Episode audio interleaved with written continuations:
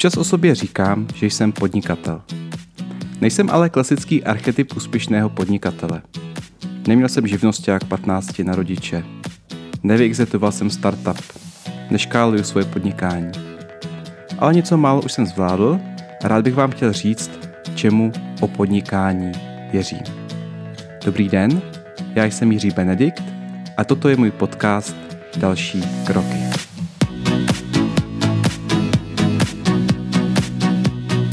Svůj první startup jsem nezaložil, ale naskočil jsem do rozjetého týmu už i s investory a tři roky jsem eh, tento startup vedl.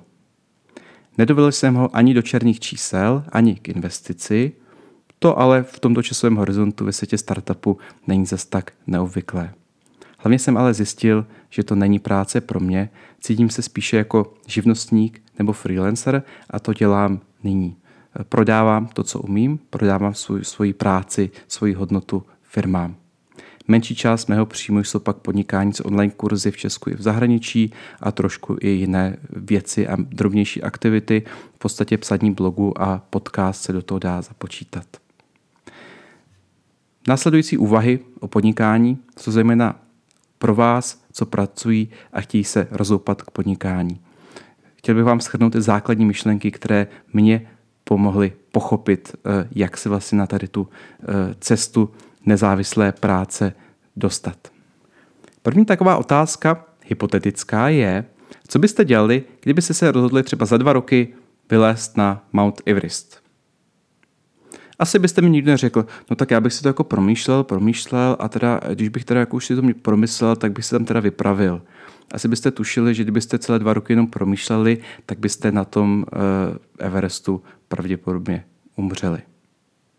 Bohužel takhle ale spoustu lidí milně vnímá, jak funguje podnikání. A je to možná i proto, že nás to takto učili ve škole. Takový typický archetypální podnikatel pracuje, pracuje, pak dostane geniální nápad, nechá všeho, vybere prostě úspory od babiček, eh, udělá si kancelář a tak eh, s velkou slávou spustí, eh, spustí ten biznis a trada je úspěšný. Takhle možná některé firmy můžou fungovat, ale to maličkaté, maličkaté procento lidí, kteří takto začali podnikat. Já věřím tomu, a poznal jsem to i tak, že podnikání je sval, který je potřeba trénovat.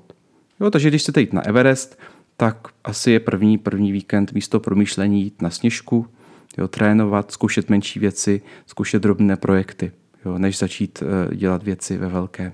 Jo, čili jsou to, je to i o drobných aktivitách, které člověk dělá při práci, nejen jako formální podnikání, ale jsou to, jsou to různé další aktivity. Také, co věřím, je, že právě to přemýšlení a rozmýšlení je dost prokrastinace.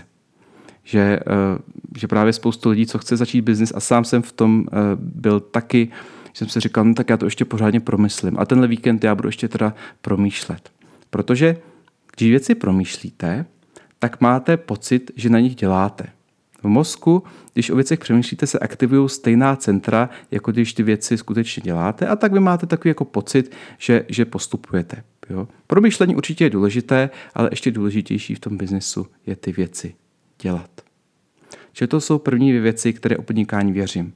Podnikání je sval, který potřeba trénovat, třeba chůzí na sněžku, a přemýšlení a rozmýšlení je prokrastinace. Další věc je ohledně odchodu z práce. Hodně z vás možná pracuje jako zaměstnanci a zvažují, že by zkusili podnikat. Ale je pro vás hrozně těžký odejít. Proč to tak je? Já věřím tomu, že firmy velmi systematicky vyvíjí prostředí tak, aby bylo velmi těžké odejít. Já sám, když jsem odcházel, tak, jsem byl, tak mi bylo fyzicky špatně ve chvíli, kdy by měla přijít první výplata a nepřišla. Ten zvyk, že přijde přesná částka každý měsíc, je, je velmi návykový a velmi těžko se z něj odchází. Je to trošku jako propad do propasti. Takhle jsem to aspoň cítil já. Trvalo mi dva roky, než jsem se dostal na příjmy, které jsem měl eh, ve firmě, když jsem odcházel, ale naprosto toho nelituju, protože mi to eh, dokázalo eh, dostat tam, kde jsem. Také jsem prošvihl to nejlepší období hypoték, kdy si všichni kolem, kdo byli zaměstnaní, brali, brali ty výhodné hypotéky, které jsou pravděpodobně už navždy pryč, ale Já to stejně nelituju. Stejně to bylo nejlepší rozhodnutí mého života odejít z, z firmy a začít pracovat na sebe. Taková ještě zajímavá vlastnost, kterou dělají některé velké firmy, je to, že po škole dostanete nějaké peníze. Když to vezmu třeba příkladu, když jdete z ekonomky, dostanete nějaké peníze. A najednou si říká, to je super, prostě najednou si můžu dovolit chodit víc do restaurací. A najednou z toho studentského života přecházíte do takového toho dospěláckého. A, eh, ale velmi rychle si na to zvyknete a najednou prostě ta výplata jako tak nějak jako akorát tak jako vyjde. A pak ještě co dělají firmy, je, že třeba jako za velmi brzo, dřív než uh, vlastně to potřebujete, nebo dřív než by vás to motivovalo, tak vás povýší třeba nějakého seniora a plat vám jako velmi výrazně zvednou. Mnohem víc, než je potřeba a mnohem víc, než potřebujete a spoustu lidí by zůstalo ve firmě, i kdyby k takovému zvednutí platu nedošlo. Proč tady to některé firmy dělají? Já věřím, že to je proto, aby vás velmi rychle zvykli na peníze.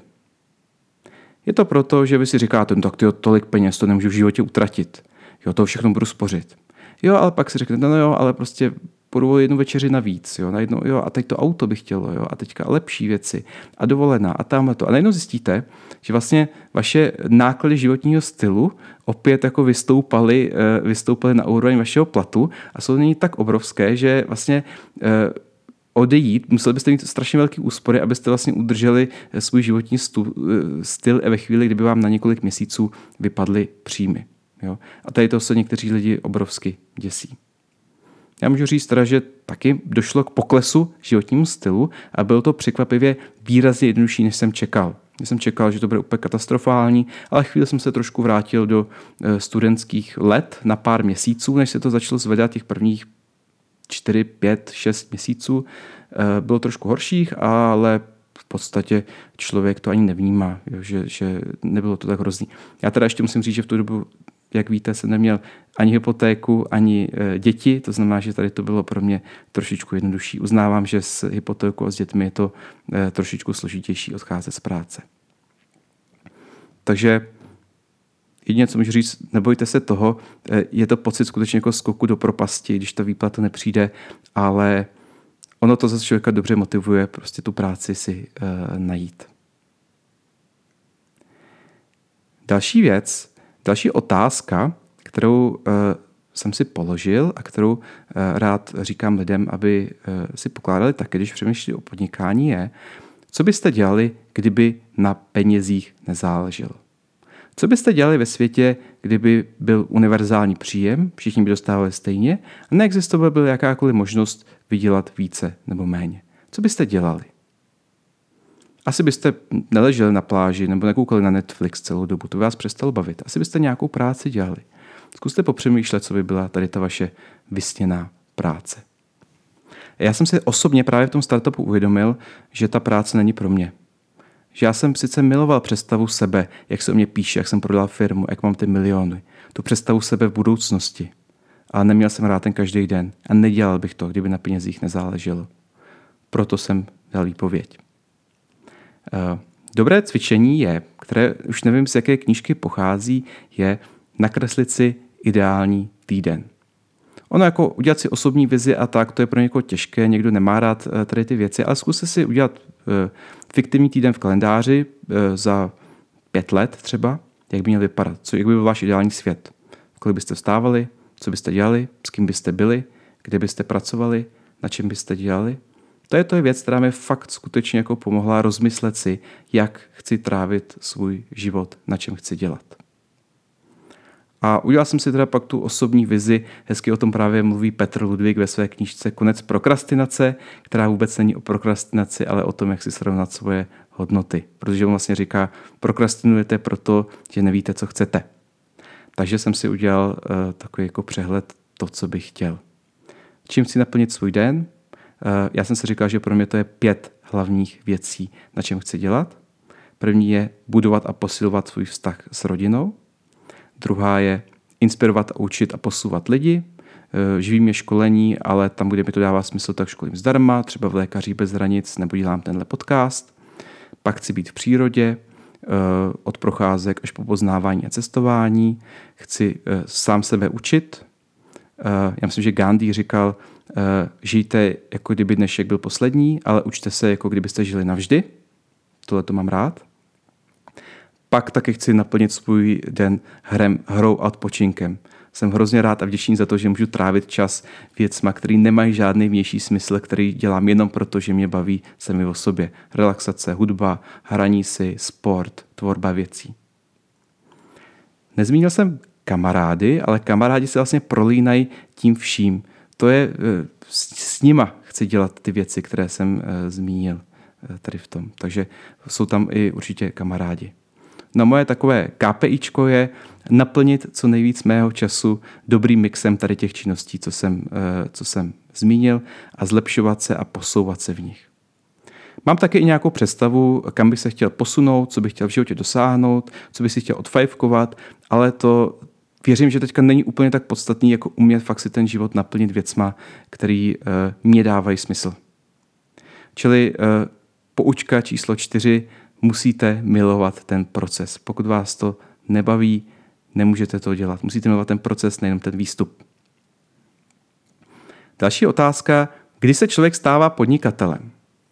Eh, mně se hrozně líbí příběh, který vypráví Dan Gamrot, což je lektor osobní produktivity, o tom, jak on začínal podnikat. Eh, on pracoval jako zaměstnanec, jako projekták v IT firmě a zajímalo ho to téma osobní produktivity, různé hacky, getting things done a Hodně lidí se ho samo o sobě začalo ptát, hele, jak to děláš, nebo bys mi poradit, co kdybych ti koupil kafe a ty bys mi řekl třeba, jak si třeba lépe organizovat čas, úkoly, priority. Jo, a on říkal, jo, tak to je super. Jo. A takhle pak to začal i normálně nabízet lidem, říkat, když mi koupíte kafe, tak já vám eh, pomůžu. Jo, a takhle tady měl tady to, tady to svoje poradenství školení za kafe. E, říkal, že odškolil stovky a stovky setkání s lidmi tady to, tady to jakoby za kafe. Jo. A pak on říkal, v jednu chvíli mě začaly už poptávat firmy a lidi a říkali, už jsem říkal, už to jako nestíhám, tak jsem dal výpověď.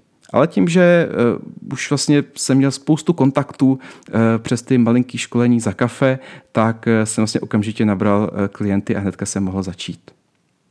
A teď moje otázka je, kdy člověk začíná být podnikatelem? Kdy se Dan stal podnikatelem?